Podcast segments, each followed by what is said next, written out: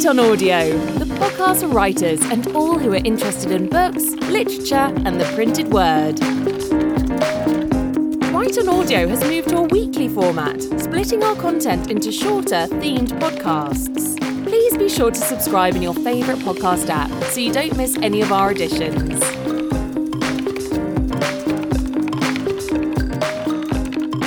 Write on Audio interviews, inspiring you to write by sharing the experience of prominent authors. Our January interview is with novelist, essayist and short story writer Jessica Andrews. Jessica's debut novel, Saltwater, was published by Sceptre in twenty nineteen and won the Portico Prize in twenty twenty. Her second novel, Milk Teeth, was published last year. Jessica is a contributing editor at Elle magazine, and she writes for The Guardian and for B B C Radio four. She teaches creative writing at City University London and co-presents the literary podcast Tender Buttons.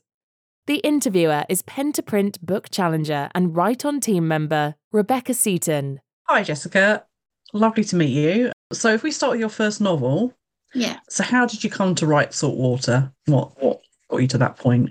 I did a master's degree in creative writing, which I think definitely isn't the only way to write a book. But for me, I was a bit lost. I didn't really know what I was doing. I hadn't really met any writers before. I didn't really know how to edit my own work. But I didn't actually write the novel on the M A. I was just sort of working in bars and stuff. I was living in London. Um, I didn't have any money. I had too many jobs. Um, and my granddad died, and he um, had a house on the... the northwest coast of Ireland in Donegal. It was very run down, it's very remote, I can't drive, I still didn't really have any money, but I decided to go there and work on the book. I knew I wanted to write a novel and I had a sort of idea for how I thought it should be. Um, so I kind of took a risk, I suppose, to, to find like the time yeah. and space to write. And I went there. There was quite a lot of pressure on that time because I'd kind of like quit all my jobs. I'd moved to this place. I had this idea to write a book. And then I got there and I wrote maybe twenty thousand words of the novel. That just wasn't right. It just didn't have much life in it. It didn't really feel like it was working. So then I had a bit of a meltdown and thought, oh, my God, I don't actually think I could do it. Um, so I sort of scrapped the idea of writing a novel. And I just decided to sit down and write what I felt like writing every day. And from that, the novel kind of started to emerge naturally. Um, and I think the reason why it began to work, or something that I've learned, is that um, writing is so much about emotional truth, I think. And I think because I was kind of self-consciously trying to write what I thought a novel should be, it, it lacked kind of sincerity, I think. Um, yeah. And it was only when I sort of got rid of the idea of writing a novel or kind of pushed those preconceptions to one side, the work that came out had more of a truth and a kind of rawness to it, which became the book. So my my work's fantasy. It's a young adult fantasy, so quite different in some ways. Um, and the world building's a massive thing for me, obviously. Um, I have to sort of explain what people are doing and, and why to quite a detail. But then I thought about what you were doing and the fact that yours is semi-autobiographical, but in a way you are still world building because you've still got to decide which bits of your own world you're going to include in the world of the book, haven't you? Um, so, so how did that work? And is that easier or harder than building a world from scratch? Um, I mean, I've got a lot of admiration for people who write fantasy and build worlds from scratch in that way, because that just feels incredible to me to be able to hold all of that and hold all the rules of the world. I guess I'm operating from rules that exist in the real world or a version of the real world. Um, but it's definitely, you know, I guess it's like, even though it's semi-autobiographical, what I'm writing is fiction. And you are definitely, you know, you, you're you're kind of building a, a version of the world that's not actually yeah. real, right? Like I'm I'm depicting, I don't know, say in Saltwater, I'm depicting this pocket of like Sunderland in the nineties in one section of it. And you put a lot of craft into evoke a particular sensation or sort of flavor of that time, but it's very much the flavor of how it felt to me and not necessarily how it really is. Um, and I think also when you're writing from lived experience, that like there is a lot of craft involved. I think there's kind of a bit of a misconception where people are like, oh, okay, you're just like writing what happened. But that, that there's so yeah. much craft, because that, like, you know, like life isn't linear and it isn't neat, and there aren't themes. The way that people speak is not the way that you might write in a novel to capture a particular sentiment. So you have to alter things and change things and find a plot and sort of figure out how to like string a thread, I suppose, through events that are real and have happened to kind of um, make them resonate with someone else, or to convey a kind of message or feeling. Um, so it is, it is still a lot of world building. And especially, I guess, I write about place quite a lot. So evoking those places, even though they're real places, to kind of really make them come alive for someone, it takes a lot of work. And then you're also, I guess, you can be called out on it because everyone has their own version of what that world or place is. And hopefully, I guess that's the nice thing. If you've captured a truth about it, it really resonates with people. But I guess you're opening yourself up to criticism too. That's true, actually, because people can't argue with me too much like, about what this king or queen does. I could just say they do. Yeah, that's true. What you're saying about places, that's quite interesting in your novels, definitely. There's, um, and we're looking at con- contradictions in our this uh, current magazine coming up.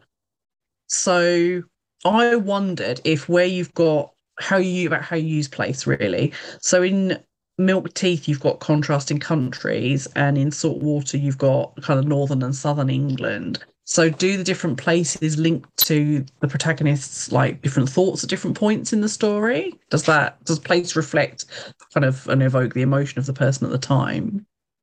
Yeah, definitely. I think place is important in my books in a way that the places are almost characters within themselves. Like they're very much part of the story, or hope that they are.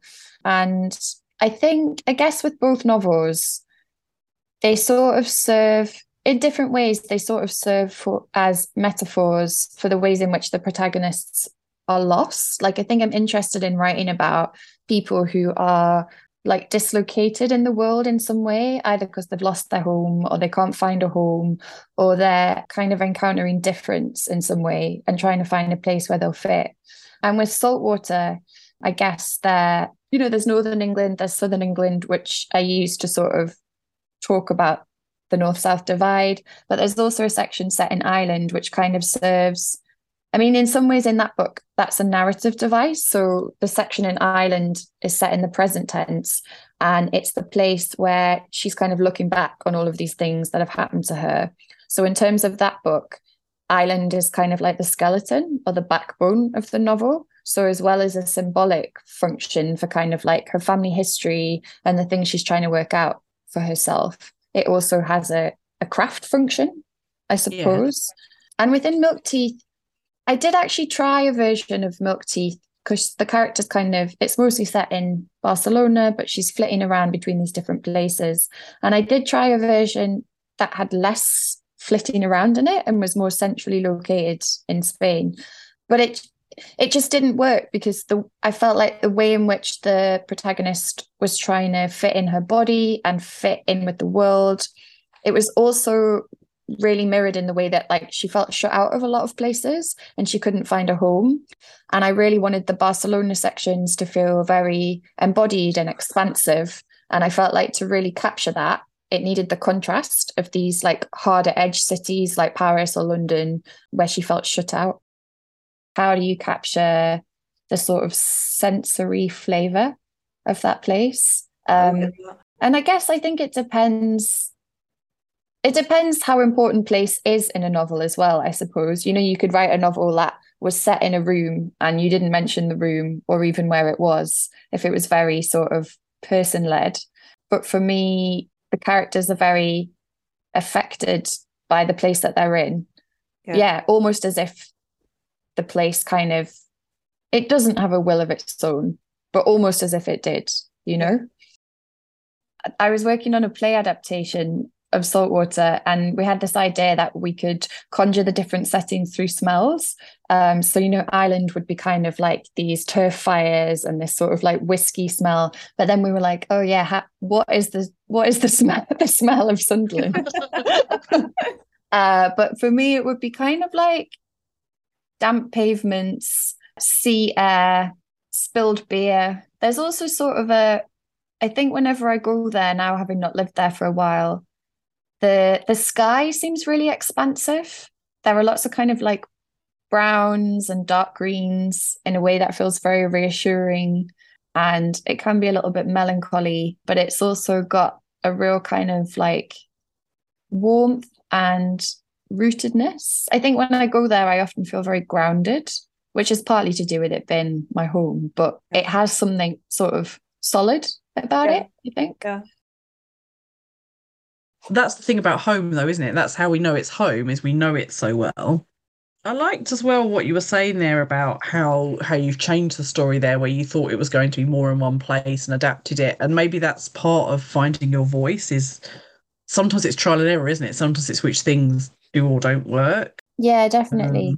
Um, Um, with with actually both books, I tried to write them in third person first, uh, and it didn't work both times. Um, and I guess like partly it's because they're both quite interior novels in different ways, and you really need to be inside of the protagonist's head and body and experiences. But I think probably because I am often writing either semi-autobiographically or sort of like a heavily fictionalized version of real emotions, I think in the beginning it feels easier to distance myself from that by writing in third person, but it's not necessarily what the book needs. Maybe it's what I need to see things from a different perspective, but it's not always what the book needs. And I think you can you can only learn that stuff by trying it. That's quite interesting, though, to kind of write in one almost as your planning stage and then translate, really. So thinking again about like the contradiction thing, um you've got a very unique style we've talked about a little bit already, almost a kind of less is more approach to your novels, where it's it's not a traditional novel, is it, in the way that it's written? It's more sort of poetic. Um, it feels like there's almost a power in that space there, that you're almost allowing the reader to come in and fill in the gaps a little bit. So in some ways, it's also almost like a, not toned down, but almost like a space that's allowing people to do things. But then in other ways, there's quite a strong voice, like you say, for the working class and for, for the North as well. Is that a contradiction, or is there a balance between a time for silence and a time for boldness? I suppose the thing about letting the reader w- like do some of the work or work out some things for themselves is to do with sort of nuance, I think. And, and I guess because they are like heavily interior novels, and they're concerned very much with like emotional life and the emotions of families and relationships, I feel like there needs to be subtlety, I think, for it to work and to, to kind of like create a sense of nuance. And I think as a writer, I feel like I don't want to spell things out for the reader all of the mm. time. And then in terms of kind of having a sort of strong voice, or maybe sometimes obviously sometimes saying things as they really are, I guess it's also about where where do you want to leave that nuance, and where is it where does it feel okay for the readers to fill in the gaps, and where does it feel important to sort of claim that space? Or maybe if it's something that, for example, if it's something that I haven't seen represented a lot, then maybe it feels important to make that really clear. Um, whereas with other tropes that maybe a reader has seen often, like, I don't know, you know, Milk Teeth is a love story in lots of ways, and that doesn't feel as essential just to spell that out to people, because people know how it goes. So that allows you a little bit more freedom, I think, when you're working with like a form that people know and recognize very well, or, or genre. But yeah, maybe it's like when you're representing something that you haven't seen represented, like there's a need for more clarity. I was just quite interested because it's something that I've been asking myself, and I suppose, you know, it's part of, we were talking about nuance and space and writing. Um, in, in terms of your writing degree that you talked about at the beginning, Jessica, many writers wonder whether it's worth doing, because obviously it's quite an investment in terms of time and money. And many people think that actually that's probably the best way to get published. Um, I'd love to know what the most important takeaway was for you of that time, like things that you you learned that you might not have done otherwise. Yeah, for me, I think it was actually a lot about confidence. So I did an English literature undergraduate degree, and I actually found it quite difficult, and I struggled a lot, and I wasn't like super engaged as a student. And I think partly that's because like I was the first person in my family to go to university. I moved to London. It was all quite a lot, and there wasn't a lot of support in place at that time. And doing the masters really gave me this confidence that I hadn't had at all during during my undergrad degree. I'd never really met a writer before. And, you know, my teachers were professional writers. It made it seem like that was something I could do. It introduced me to books that I hadn't read before. It kind of taught me how to read as a writer, I think, as opposed to like an academic, yeah. which I think is a different skill. I also made friends who were writers. I think it's really important to have that circle around you. I guess I now actually teach creative writing at a university, so I have to, I have to have a different perspective on it now. And I think it's definitely not the only way to become a writer. And I think people often come to the course thinking that they're going to sit down, start a novel, they'll finish the course and they'll publish the novel. But I actually see it much more as like, it's a space to experiment and try things out, and to encounter things that you like, things that you dislike, to sort of be confronted with things and to move into new spaces. I think it's almost like it's the work you're going to do before you write a novel, I think, yeah. a lot of the time. And I think if you treat it like that, it can be really valuable. But I think if you expect that you're just going to sit down and at the end of the year, you're going to have a novel published, amazing if that happens. But um, I think it's not the best approach, maybe. That's good. I mean, that's almost like comes back to our contradictions theme, you know, the contradiction between expectations and what actually happens. Um, mm-hmm. I know when I wrote my novel and got my publishing deal, um, I kind of thought, you know, well, I'm going to sell at least ten thousand, you know, that's what's going to happen. And, you know, because you just don't know. And even though my world had been journalism and magazine publishing, you know, I didn't, my my expectations just did not match at all what happened. And certainly um, launching in lockdown didn't do me any favours either. But, um, you know, I, I just find that really, I, I really love that description, because I think very often people see writing as quite transactional.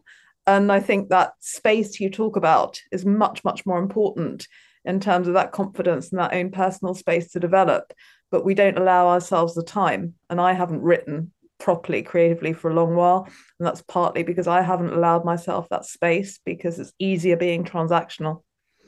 Definitely. Um, and I think that the value of like having a time and space and someone saying to you like, yeah, you're a writer, you sit down and write a short story, people in the class will discuss it, it will be valued, like yeah. I think that can be really valuable as well. Uh, that's brilliant. Thank you so much. Sorry, Rebecca, I know you no. have several more questions, but it just fascinated me because it's something I've been thinking about myself. Well, I think there's something there about the creative process and how, I think it's come up in earlier questions, there's a thread there about freedom of expression, isn't there? And I think sometimes as writers, people can say, oh yeah, I'm really creative. And they, they might be creative with the characters or the description, but like you've said, they're not very creative about what they expect out of a course or a writing group, or you can still have fixed ideas. It's like, actually, how create, creative are we with the whole process itself? Um, that's that's the bigger kind of learning, really, isn't it? Yeah, um, definitely. And I think when you're writing, you know, you have like your creative mind and then your editing mind, and it can be really difficult sometimes to silence the critical editing mind. I'm sure you've experienced that. Um, but the real creative work really is is in the other part, I think. Yeah. So are you good at getting the whole thing down and then going back to edit, or do you edit as you go along? Are you able to leave that editing voice till later, or? Um, I tend to edit as I go along, but almost just sort of kind of like loosely edit, I suppose. And then when I've got a draft, I'll put the very close editor hat fun. Uh, but it's hard. It's difficult, I think. Mm. I think so. You're like, oh, but I'll just tweak that. It's like, no, no, get through it. Um, something that came with the the working class thing, and I don't know if you were aware, we were aware of some like debates on kind of Twitter and social media about that kind of thing. Is what actually is working class? Is that something that we can define? Would you say it is, or how would you?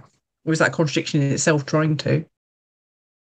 It's a difficult one because it's also like, so when I sat down to write Saltwater, I didn't sat, sit down thinking, oh, I'm going to write a working class novel. I thought I'm going to set a no- write a novel that's set in the world where I grew up, and it kind of addresses, addresses the experiences of my family and, you know, my childhood and my teenage years. And I guess it was afterwards when I sent it to publishers, people are, are like, oh, so this is a working class story. So, you know, it, it's kind of a classification that was put on my work. You know, I can see that, and I do agree it's a working class story, and I feel like I found that I had a lot to say actually um, about mm. aspects of class. But I think there's also there's like so many different ways to be working class, and I think like class is so contested in society. People saying like, well, is it? Are you the first person to go to university? What jobs did your parents do? What kind of house did you live in? What kind of and does that change as you, you know, you move through life and you have a different job? Or, and I guess it's about more to do with that, the fact that the stories that have been told historically are often actually one kind of story. And it's not like there's one kind of working class story to be told as an alternative. It's like there's many. And I guess, I suppose with my writing, I feel like I'm telling one version of a working class story that's actually pretty specific and personal. But I guess you hope that within that, it kind of makes space for like lots of other different versions. So yeah, I think it's it's complex and it's difficult to define, but also it is a really valid thing to talk about. You know, I wouldn't just say, oh, well, we don't need to have labels or whatever, because it's a real issue and it's useful to to write about it, I think. Um, so we've talked about two novels that are quite interesting, um, all sorts of stuff to come out of those, and and you have done poetry and other things as well, uh, and creative writing, let's not forget that, and teaching it. But you still got time to co-run the Grapevine, an online literary magazine. Um, so what attracted you to that as a project? Because that that seems quite different in some ways. So I actually started up with a friend who I met on my M A, and we were running it actually before I had published the books, and we kind of set it up. We had sort of lots of friends at the time who were in like D I Y punk bands who kind of organized their own shows all the time and, and kind of made their own zines. And I suppose we wanted to take that approach to writing. And I think we felt like we wanted to create a bit of a community. We wanted to put on events. We organized quite a few events through it. And it also felt like we had lots of friends who were making interesting work that maybe wasn't getting picked up by sort of mainstream publishers for different reasons.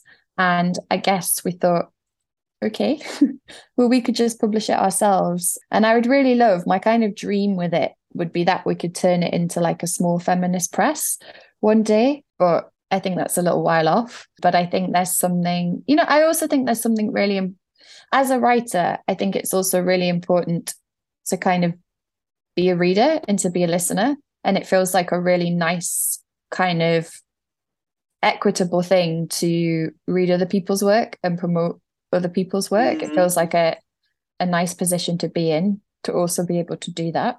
So do you have a team of people that read? Do you have beta readers that read your work? Is that something you would do for other people as well?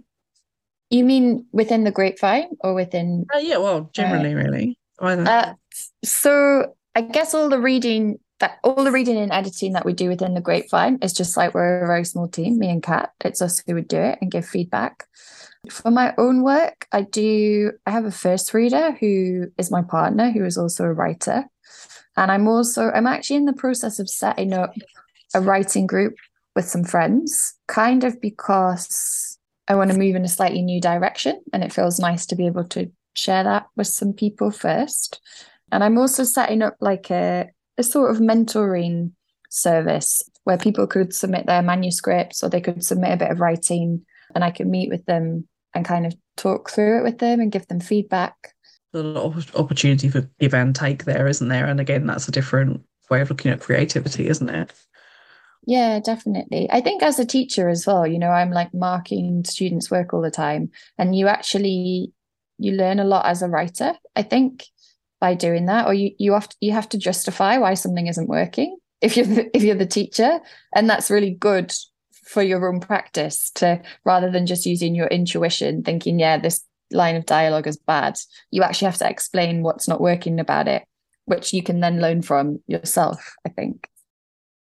So we talked about a lot of things, I think, where you can draw inspiration from things and be creative. But what happens when things go a bit wrong? What happens when there are obstacles and you kind of, either it's like that kind of brick wall or it's just not happening? What what advice have you got for other authors at that point? I think for me, the biggest obstacle I have, which is probably, I reckon, the biggest obstacle there is, uh, is like a crisis of confidence. So when you get into that real sort of self-doubt thing and you feel like everything you're writing is rubbish and no one's going to be interested and you should just scrap it all. And the few things I found to combat that, one of them is just kind of like keep going, keep writing and writing and writing until you've got, I don't know, eight thousand words before you read it back. Because I think if you get too critical too early on, you just keep deleting everything you've written. I think it can also really help to show it to another person, a person you trust. Like having a first reader is really useful, because I think when you get lost in it and lost in your own head, sometimes you just need someone to tell you like, yeah, this bit's great. Keep going.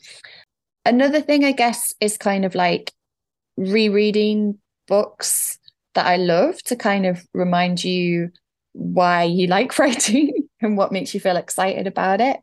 And I also think like taking time off, you know, I think if something's not working and you're feeling really frustrated, like to go and have a day where you do something else can just be really useful. And often I find ideas, ideas will come to me when I'm actually thinking about something else. Sometimes your brain just needs to switch off from it, I think, which can be hard to do, but it, it is useful. Definitely that that brain break, yeah. Because because none of us are just writers, are we? We also, and I think it's good to have a well-rounded life. Well, you need something to draw on for the writing, don't you? Yeah, definitely. It's also very isolating, writing. So you need other stuff to combat that, I think. Definitely. Um, well, before we finish, um, what's been your, what's your next step then? You've got a lot of balls in the air already and things that you're working on, but what's your kind of next big project? Um, so I, I have an idea for a book that I'm sort of loosely working on that I'm not really gonna, I haven't talked about it, oh, okay. But I, I think it might be non-fiction as opposed to fiction, I can say. Well, thank you, Jessica. It's been great to meet someone who's creative in every sense of the word and not afraid of taking something and making something quite different with it. Oh, thank you. And thanks for your lovely questions. Thank you to Jessica Andrews for being our first interview subject of twenty twenty-three. We'll print links to her website and to the Tender Buttons podcast in the show notes for this podcast. Join us next week for our February writing tips. We're always delighted to read your contributions, so if you'd like to see your words in Write On or hear them on this podcast, please get in touch. We'll share this link and all others mentioned in today's podcast as part of our show notes. I've been Tiffany Clare, and you've been listening to Write on Audio. Write on Audio is produced by Chris Gregory, and it's an Alternative Stories production for Pen to Print.